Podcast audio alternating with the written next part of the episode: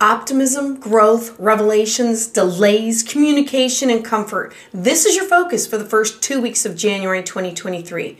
Now, January 1st is not going to feel like the first of the year. It may feel like you have several New Year's resolutions or plans or expectations that you want to move forward with, but there may be a little bit of a delay. So don't expect January 1st to be the day that you're ready to move forward because it's going to happen, but it's going to happen more towards January 12th when Mars stations direct.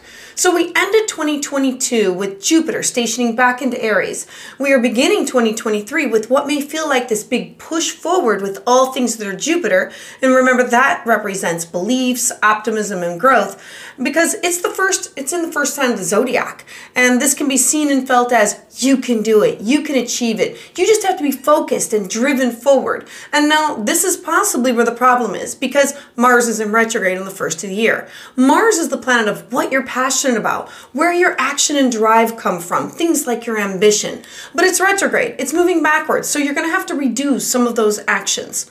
So what you need to know for your January horoscope. Hi, I'm Patricia Tate with willowgracemystic.com and this is your astrology for January.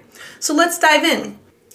Cancer and Cancer rising. So on January 6th, we're going to have this full moon in your sign. Now, because full moons, they illuminate the hidden, expect your emotions to run high. You're really going to feel it. You may want to stay within your own comfort zone for now. Focus on improving matters at home or with family to make you feel more comfortable and safer. Remember that this isn't your first house of self, how you see yourself, how other people see you. This is how you present yourself to the world, and it's your physical appearance. You're feeling everybody's feels. Then on January 12th, Mars is going to be stationing direct in Gemini. Now, Mars has been in Gemini for months August, September, October, November, December of 2022. Mars in Gemini is all about doing two things trying to change how you do things, learning new things, arguing, debates through words, information. And as Mars finally stations direct, now you have all this new information. You've gone back, you relearned something, and now it's time for you to integrate this new information that you've learned based off of your change in your thoughts, your ideas, your mind. Now, with Mars moving forward in Gemini, this is going to feel like a much more ambitious start of the year. Mars retrograde coming to an end is going to help you to calm your tempers, calm your frustrations. If you've been stalled or extra irritated in the past several months, you're now going to start to feel like you can move forward. You're going to understand what was causing the problem in the first place. So at this time, you may feel like you really are able to take this deep breath and enjoy a sigh of relief. And then on January 18th, Mercury in Capricorn is going to be stationing direct. Now, Mercury, it's about your thoughts, it's ideas, it's your mind, it's travel.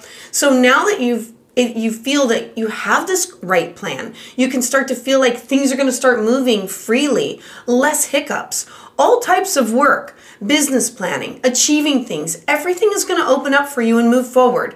Resolutions that you that you wanted to start at the beginning of the year or were put on, put on hold for your new year or where you began, they're now going to start to open up and the ball is going to get rolling on them. Things will now feel more hopeful for you. And this is going to be in your seventh house of partnerships.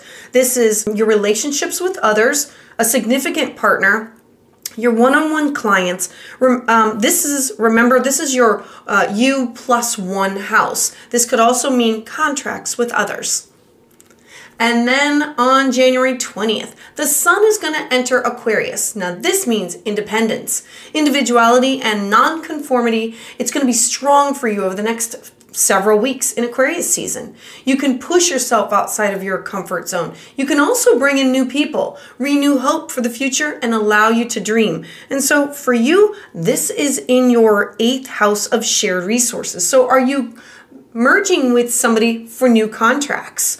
Are you renegotiating? Well, you've already renegotiated. So now it's like, okay, let's get this going. Things are going to be freeing up.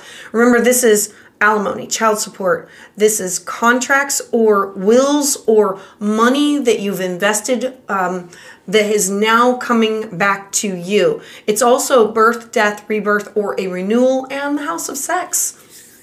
Oh, it's also um, the house of transformation. Next, on January 21st, there's going to be a new moon in Aquarius. I love this for you because, again, this is your eighth house. So, this new moon, it's going to be a great time to focus on your dreams for your future, to get excited, to make use of this enthusiasm and pursue these opportunities to make your dreams come true. And this could be where do you want to invest? What do you want to connect with somebody else? Putting aside money or having the money coming back to you. Or remember, this is also the house of the occult. Are you diving into something? Astrology, spirituality of some sort. Then on January 22nd, Uranus is going to be stationing direct in the earthy sign of Taurus. Now, Uranus is retrograde coming to an end. It means that changes that you have put on hold or that have been stalled for one reason or another, they're now going to get this boost of energy. So take steps to make the changes that you want to happen come to fruition in healthy and positive ways. And lastly, on January 26th, Venus is going to enter Pisces. I love this because love becomes softer and sweeter with Venus in the watery sign of Pisces. You're going to be more dreamy, more romantic. You can be there for those that you love no matter what. You can be inspired by the love that you feel for others. So, as always, I would love to hear how this resonates with you in the comments below. To hear updates as soon as they're released, please subscribe.